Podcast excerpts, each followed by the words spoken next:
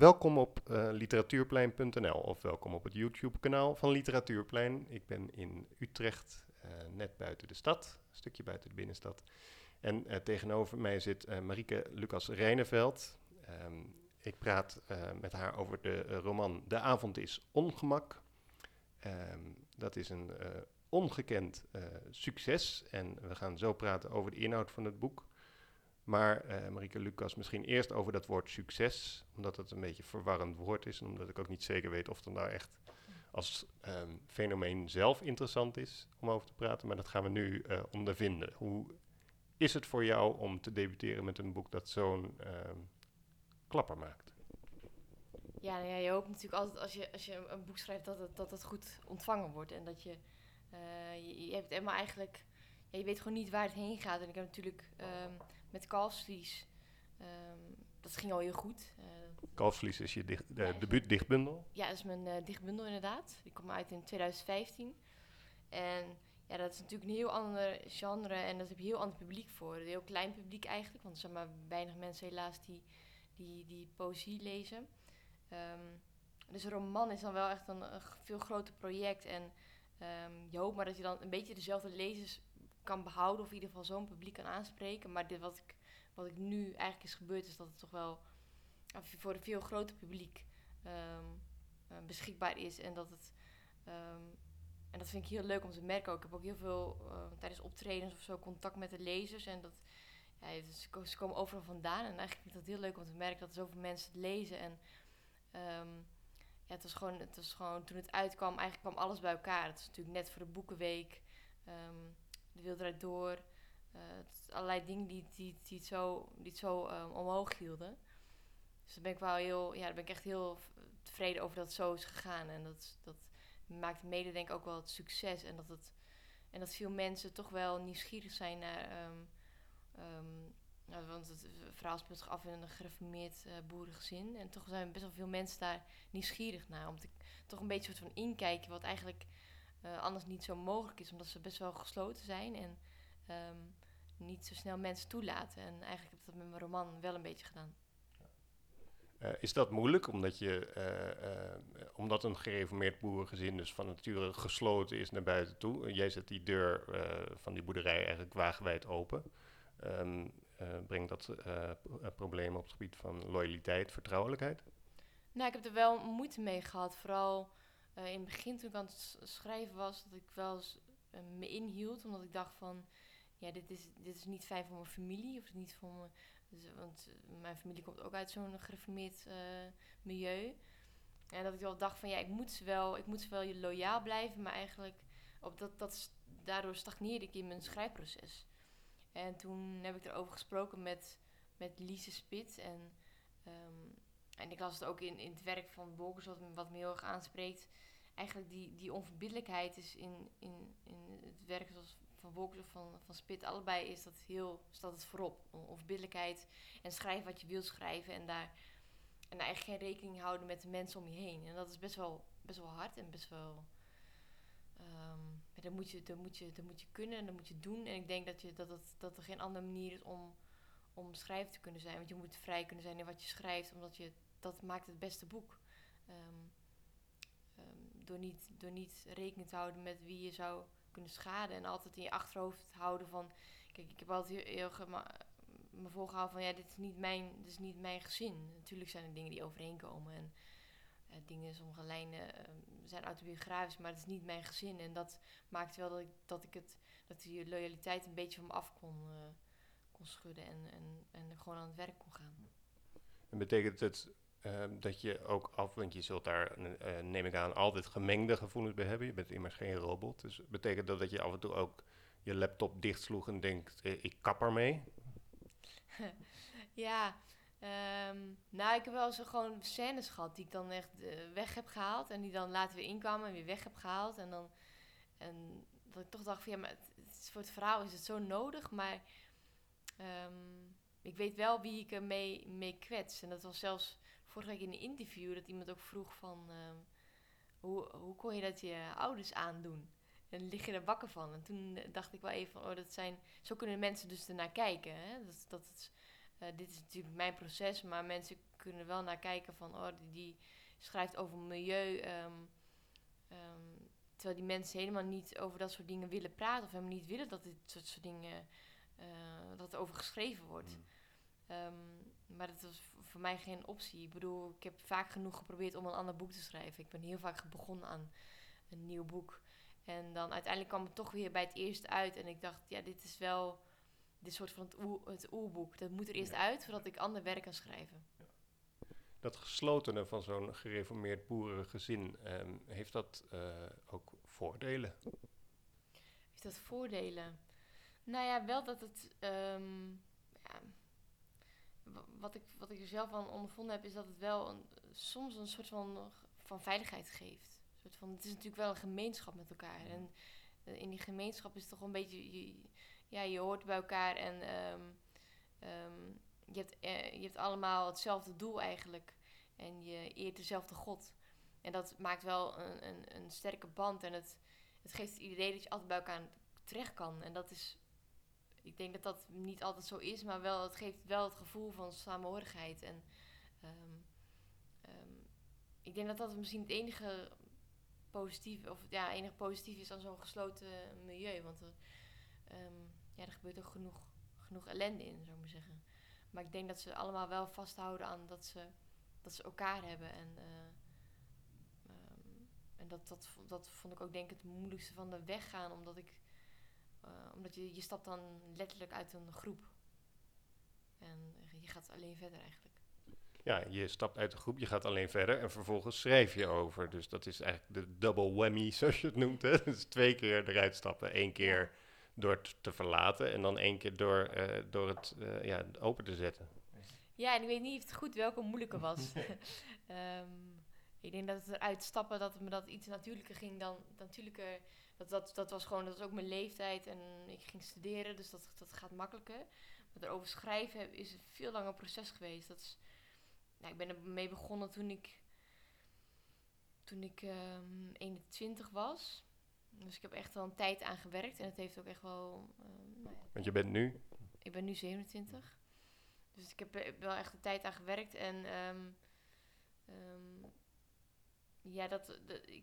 om die afstand te nemen van die groep van die gemeenschap in mijn werk vond ik moeilijker dan het echt daadwerkelijk eruit te stappen. En ik denk dat ik het in het schrijven kun je nog altijd denken van ja, maar dit doe ik voor mezelf en dit komt nooit de buitenwereld te weten, die gaat het niet lezen. En ik denk pas de laatste weken sinds dat het uit is dat ik pas voel van ik heb het wel gedaan. Ik heb er wel over geschreven. En ik heb het wel... ik ben wel onverbiddelijk geweest. Ja. En het is maar goed dat ik dat niet in het proces heb gevoeld. Want ik denk dat het me enorm had tegengehouden. En betekent het ook dat je dan nu gevoelens van trots kunt voelen over jezelf? Over mezelf is altijd wel een beetje een lastig ding. Maar over mijn werk wel. Ik denk dat ik die 2 dingen wel los van elkaar zie of zo. Dat maakt het soms misschien ook ingewikkeld. Maar ik ben wel echt trots op dat het boek zo geworden is hoe het nu is. Ik bedoel, ik ben heel slecht in dingen afronden. Dus dat ik bij poëzie is dat anders. Dan werk je, dat is toch best wel fragmentarisch. En dat werk je aan 1 iets en dat is af. En dan ga je naar het volgende gedicht. Maar dit is echt, dit moet je met zoveel dingen rekening houden. Het moet een kop en een staart hebben. En je moet de lezer vanaf de eerste bladzijde geboeid houden. Dus naast dat je gewoon een heel goed boek moet schrijven, moet het ook nog goed te lezen zijn. En heb je allerlei bijna regeltjes waar je aan moet houden. Ik ben heel trots op. En ik ben trots op dat het zo goed is ontvangen. En dat... boven alle verwachtingen, dat is enorm fijn. Zullen we eens naar het verhaal zelf toe? We zien daar een gezin met een vader en een moeder, 4 kinderen, Mathies, Obbe, Jas en Hanna. Mathies overlijdt. Ik neem aan dat dat goed is als ik dat vrijgeef als gegeven. Hè? Dat is wel bekend ook in de stukken in de krant. En vervolgens Jas, de hoofdpersoon van 12 jaar oud, die is ook in staat om dat gezin van bovenaf te bekijken. Bijna alsof ze naar, nou ja, in een boerderij heb je meestal geen kroonluchter, maar ze stijgt als het ware naar een kroonluchter om dan naar dat gezin te bekijken. Zou je dat ook eens voor de lezer willen doen die het boek nog niet kent? Wat zie je als je van bovenaf naar dat gezin kijkt na het wegvallen van Mathies? Ja, je ziet een gezin dat eigenlijk ontwricht is. De zoon die niet op een dag niet terugkeert van schaatsen. En iedereen eigenlijk in verwarring achterlaat. En wat je ziet is dat iedereen een soort van uitweg zoekt om maar niet erover te hoeven te praten, om maar niet te hoeven voelen. Die vader zegt soms ook nog wel eens van hij komt nog wel terug. Dat is natuurlijk echt, dat kun je natuurlijk eigenlijk niet zeggen, want iedereen weet dat het niet zo is, dat hij is gestorven. En Jas, de hoofdpersoon, is iemand die enorme fantasie heeft. En dat is ook echt haar overlevingsstrategie om alles wat er gebeurt, daar fantaseert wel iets anders bij. En dat maakt dat ze het redt. En dat ze misschien wel om kan gaan met de dood. Maar het gezin is eigenlijk uit elkaar gevallen. En de ouders die houden zich niet meer bezig met de kinderen, maar vooral met zichzelf. En ook wel met God. Want God is eigenlijk iemand die geeft en die neemt. En dat maakt iemand natuurlijk heel machtig. En Jas is eigenlijk een beetje bang voor God, omdat hij ook zo groot is. En dat is eigenlijk, die ouders die schuiven een beetje hun oude rol op hem af. Van als je zorgen hebt of wat dan ook, dan ga je naar God en niet naar ons. En daardoor komen de verhoudingen met de kinderen ook best wel op scherp te staan, omdat zij niemand hebben om naartoe te gaan. Dus Hanna die wordt een beetje de grote zus eigenlijk in het gezin. En Obbe die uit zich vooral in agressie. En Jas is de fantasieerder, is de redder. En die wil eigenlijk het gezin ook een beetje dragen. Ja. Zoals beginnen met die ouders. Ik heb met mijn verontschuldigingen daarbij wat haakjes in je boek geschreven. Maar aan jou de vraag om een klein fragment uit het boek voor te lezen, om even iets over de rol van de ouders te kunnen zeggen. Ja. Hoe onze ouders elkaar hebben gevonden blijft een raadsel. Vader kan namelijk niet zoeken. Als hij iets kwijt is, zit het meestal in zijn zak. En als hij boodschappen moet doen, komt hij altijd met iets anders terug dan wat op het lijstje stond. Moeder is het verkeerde pak yoghurt, maar waar hij genoegen mee heeft genomen en zij andersom ook. Ze hebben ons nooit verteld over hun eerste ontmoeting. Moeder vindt het daarvoor nooit het goede moment. Goede momenten hebben we hier zelden. En als we ze hebben, zien we ze pas achteraf. Ik vermoed dat het precies zo is gegaan als bij de koeien. Dat op een dag opa en oma mijn moeders slaapkamerdeur openden en ze mijn vader als een stier bij haar hebben gezet. Daarna sloot ze de deur en voilà, we waren er. Vanaf die dag noemt vader haar vrouw en noemt moeder en man. Op goede dagen vrouwtje en mannetje. Moeder is het verkeerde pak yoghurt en andersom ook. Ik zat me eigenlijk de hele tijd af te vragen, op het moment dat zij hun zoon niet zouden hebben verloren, zou hun huwelijk dan beter zijn verlopen? Ja, dat is een goede vraag. Het gezin wordt echt pas de dag voordat eigenlijk de zoon terugkeert van schaatsen, wordt eigenlijk vervolgd. Dus je ziet niet het gezin hoe het hiervoor is. Nee. Maar wat ik wel weet is dat zo'n groot verlies natuurlijk enorm indruk maakt op een gezin. En dat de rouw die er dan is, die trekt overal in. En die kan je alleen maar doorleven als je er doorheen gaat. En als je erover praat, of dat je deelt, of wat dan ook. Of je gaat hardlopen, je zoekt in ieder geval een uitingsweg. En dat doen zij niet. Ze houden het allemaal voor zichzelf en ze praten er niet over. Nee. En dat zegt natuurlijk al iets over hoe zij zijn. Dus dat zullen ze voor de dood ook, zo zijn ze eenmaal, dat zullen ze hiervoor ook hebben gehad. Maar een gezin zou zich anders ontwikkelen als het niet zo'n tragedie zou plaatsvinden. Omdat hierdoor wel alles op scherp wordt gesteld. Dus ze zeggen letterlijk van over de doden praten we niet, die gedenken we. Dat doen ze ook wel op een bepaalde manier. Ze gaan wel soms naar dat graf. Ja, de dode wordt bijna een soort van held. Ja. En dat is dus eigenlijk niemand die er tegenop kan. En die kinderen proberen wel hun best te doen voor ouders. En die willen natuurlijk op iedere manier gezien worden. En dat maakt ook dat ze dingen doen die ze misschien eigenlijk liever niet zouden willen doen. Zoals het doden van dieren. En dat is natuurlijk... Dat is aan de ene kant is dat een manier om de dood te begrijpen. Om te kunnen zien van waar de broer is. Hè, alsof de dood een soort van personage is die je kan ontmoeten. En de andere manier is denk ik ook wel een soort van schreeuw om hulp of zo. Van, zie ons. Mm-hmm. En dat is wat ontbreekt. Jas zelf verbergt haar hart. Achter een jas, letterlijk. Achter huid en achter ribben. Nou, die huid en die ribben heb je van nature. Maar die jas, dat is nog een soort extra harnas dat ze om heeft. Ja, nou ja, jas is 10 als ze de jas niet meer uitdoet. En dat is ook echt na de dood van de broer. En dat is, jas is heel bang om ziek te worden. Eigenlijk bang om zelf dood te gaan. Bang misschien om controleverlies.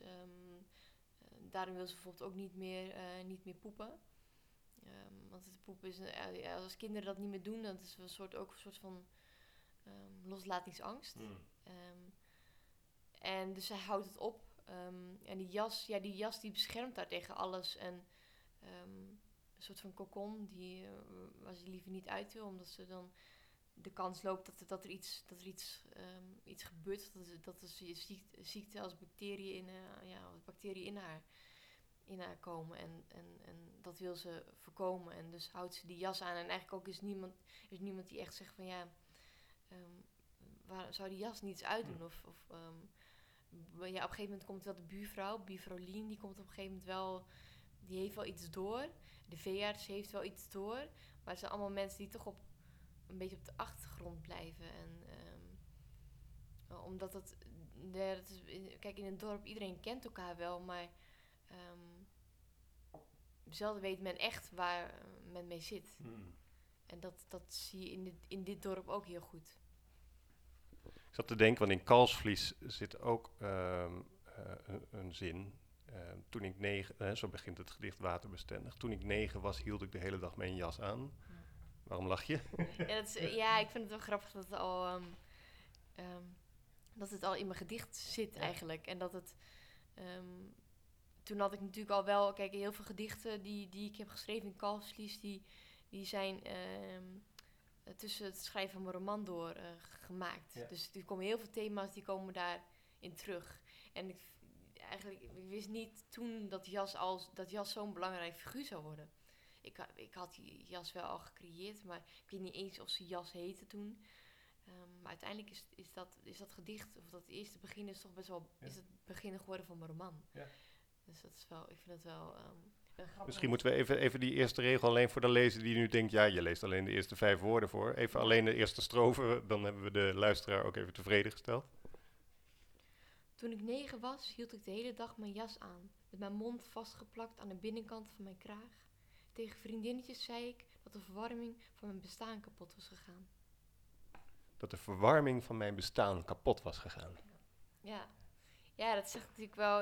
Die jas is ook een soort van manier om je warm te houden. Als een soort van beschermhoesje om je heen. Het is verbazingwekkend inderdaad hoe weinig moeite er eigenlijk wordt gedaan om die jas uit te gaan. Uiteindelijk natuurlijk wel gaat de moeder wel wat druk op de ketel zetten. Zoals de vader ook op zijn manier probeert bij het poepen te helpen. Op een onconventionele manier, zeg maar. Maar het blijft daarbij. Ja, het blijft erbij. En het is een beetje... het is vanuit de omgeving wordt wel gezegd van... Ja, het klopt niet helemaal. Er is iets aan de hand. Ja. Dat maakt de ouders die zeggen van ja, maar doe die jas gewoon uit. Of bijna een soort van dreigen. Als jij die jas niet uitdoet, dan doen wij dit. En die vader die dan op een gegeven moment zeep in het poepgaatje van jas stopt om de verstopping eigenlijk te verhelpen. En dat is ook echt een methode die vroeger werd gebruikt. Wat best wel heftig is. Maar dus ze worden wel gedreven door de omgeving, maar niet vanuit zichzelf. Die ouders hebben zelf weinig zorgen over de kinderen. Wel zorgen over zichzelf en zorgen over eigenlijk het dode kind, wat er helemaal niet meer is. Hoe kan het dat ze geen zorg voelen, hè, laat ik het zo maar uitdrukken, dat ze geen zorg voelen richting de levende kinderen? Omdat het moeilijker is. Het is makkelijker om zorg te dragen voor iemand die er niet meer is. Om daar constant bij je hoofd te zijn. En dan kinderen te hebben die je nog kunt sturen. Want die kunnen nog alle kanten op. Mm-hmm. En die kunnen bij iemand die er niet meer is, kun je alles invullen. En dat is bij de levende kinderen is dat, ja, alsof het moeilijker bij te houden is of zo. En het is eigenlijk toch een manier van vastzitten in je verdriet. En denken dat door middel er alleen maar mee bezig te zijn, iemand niet te vergeten. Ik kan mezelf dat nogal voorstellen dat mijn oma overleed en dat ik dan iedere dag haar gezicht voor me wilde zien, zodat ik niet zou kunnen vergeten. Mm-hmm. Ik denk dat het ook bij een kind is, dat je dan de hele tijd het in gedachten wil vasthouden uit angst dat het vervaagt. Ja. Maar is het ook niet heel erg, dit is misschien een inkoppertje, maar heel erg oneerlijk naar de kinderen die wel blijven leven? Ja, enorm. Dat is natuurlijk... Je zag dat natuurlijk kinderen... Kijk, het is natuurlijk... Die ouders verliezen een kind, maar die kinderen verliezen een broer. En daar wordt geen rekening mee gehouden. Terwijl hun verlies eigenlijk net zo groot is. Ja. En dat is oneerlijk. En daarom is hun ontwikkeling ook niet zoals bij andere kinderen hoort te gaan. Ze ontwikkelen angsten, dwanggedachtes. En dat komt allemaal hieruit voort. Ja. Er zijn ook allerlei spelletjes op het gebied van seks en intimiteit. Maar die worden ook weer zo onschuldig opgeschreven eigenlijk. Zoals het misschien ook deels wel is of zo. Ik weet niet hoe jij daar tegenaan kijkt. Maar het heeft op mij toch ook een soort vertederende werking. Terwijl het toch best expliciete seksuele spelletjes zijn die worden gespeeld. Ja, dat is natuurlijk... Die kinderen zijn... Jas op een gegeven moment 12. Obbe is een jaar of 16. Dus ze zitten al wel te lezen dat er hormonen spelen. En... het is ook dat is weer een uitingsvorm. Vooral voor Obbe is dat een manier om zich te uiten. En net zoals agressie is seksualiteit ook een manier om je te uiten. En, dus die spelletjes lijken onschuldig, maar op een gegeven moment worden ze natuurlijk best wel wat harder. En dat is... het is toch weer een poging om de dingen om hen heen te begrijpen. En om... ik denk ook wel om dicht bij elkaar te kunnen zijn en dat om toch op een bepaalde manier liefde te voelen. Mm-hmm.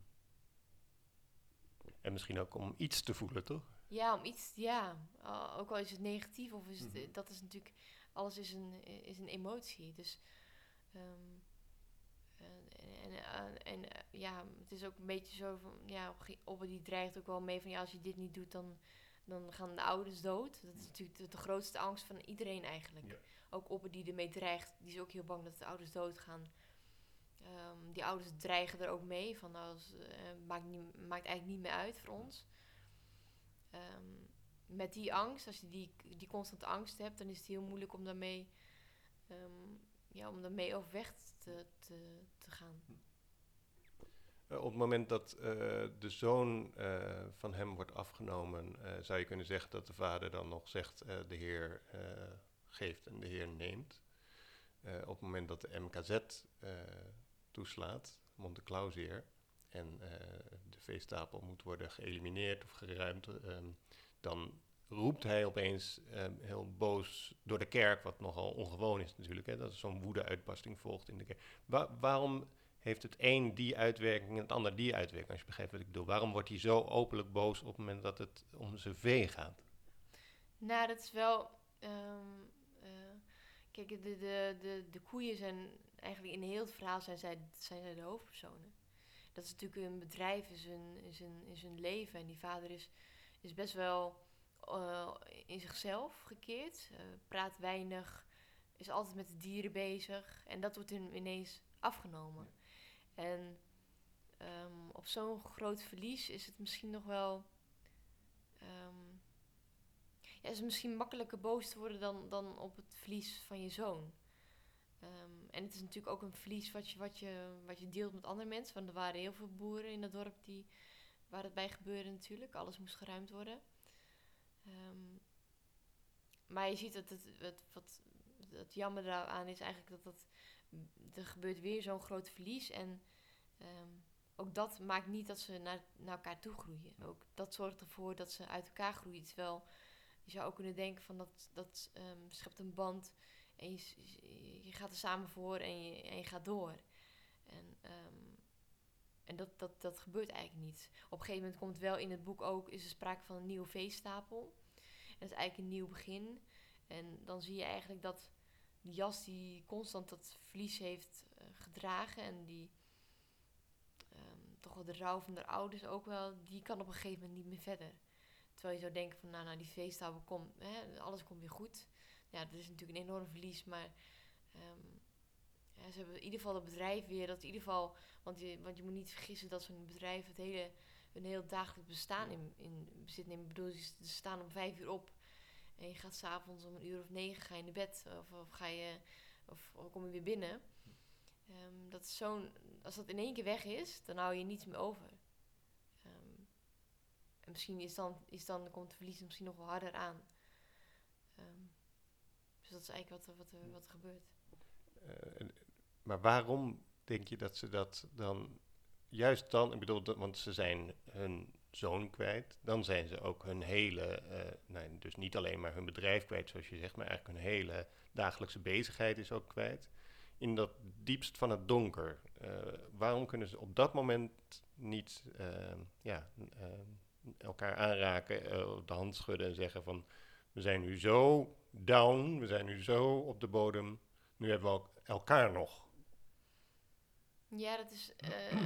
dat zit niet in de natuur. Je ziet ook in het boek, ze raken elkaar eigenlijk helemaal niet aan. Er wordt niet geknuffeld.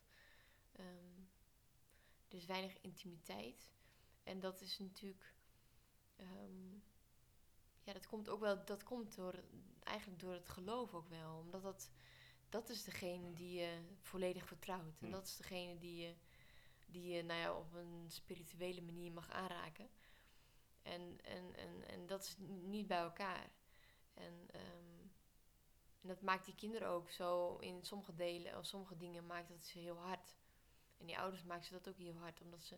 Kijk, die ouders, je moet niet vergeten dat zij komen ook ergens vandaan. Dus die ouders hebben dat waarschijnlijk net zo geleerd. En die geven dat door aan hun kinderen.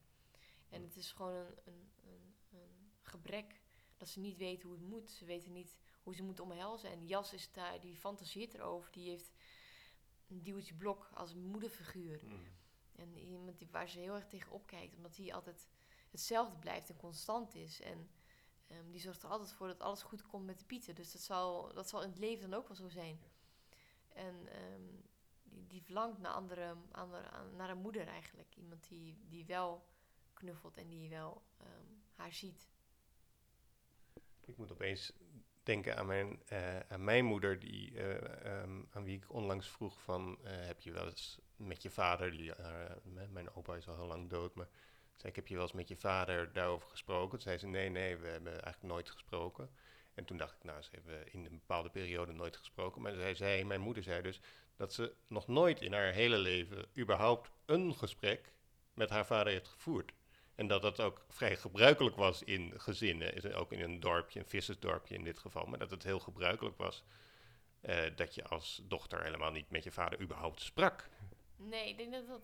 Ja, ik ben er de laatste tijd ook een beetje aan het over nadenken. Dat ik echt... dat komt echt door het milieu waar je dan vandaan komt. En ook nog een beetje... Het is ook een beetje van de oude stempel. Kijk, in moderne families gaat het dan nu... Is dat veel anders. Volgens mij las er pas nog een artikel over dat dat de moderne ouders het best wel goed doen. Omdat ze lezen natuurlijk veel over wat kinderen nodig hebben en wat. En dat was vroeger veel minder. Ik denk dat dat ook wel bekend was, maar er werd gewoon weinig gepraat. En terwijl de problemen waren, net zoals dat ze nu zijn, waren ze er ook. Ja. Maar er zijn de banden tussen... Kijk, Jas is natuurlijk een meisje, dus dan heb je ook een andere band met je vader. Maar met de moeder missen die eigenlijk ook. En die moeder heeft natuurlijk ook de dingen meegemaakt. Maar ik denk dat het echt met het milieu te maken heeft. En als ik om me heen zie bij vriendinnen, dan zie ik ook wel dat hun gezinnen anders zijn dan het mijn gezin bijvoorbeeld. Kun je dat dan achteraf dan nog leren? Ja, ik denk het wel. Ik denk wel dat ik je draagt natuurlijk wel een beetje in je mee. Dus ik ben van mezelf ook geen prater. En ik zeg altijd heel gauw, nou, het gaat wel goed. Je kan dat wel echt leren. En ik denk ook dat het heel belangrijk is dat je dat leert. Dus voor mezelf merk ik dat het heel belangrijk is. Maar het is dan vooral voor mezelf belangrijk. Ik denk niet dat ik kan niet andere mensen veranderen. Maar wat ik vooral leer is om dat met vrienden dan wel te doen. Dus met vrienden wel die gesprekken te voeren. Maar moet je jezelf dan echt aanzetten, een soort van actief? Jawel, moeten wel echt... anders dan zwijg ik ook. Dat is wel een beetje... Ik denk wel dat het me geholpen heeft om een boek te schrijven. Ik denk, als ik opgevoed was met dat er veel wordt gepraat thuis... Ik denk dat ik geen boek had geschreven. Ik denk dat er geen noodzaak was geweest. En nu was de noodzaak zo hoog omdat ik dacht van, ik heb iets te vertellen. En dus doe het ook maar gewoon gelijk goed door een boek uit te geven.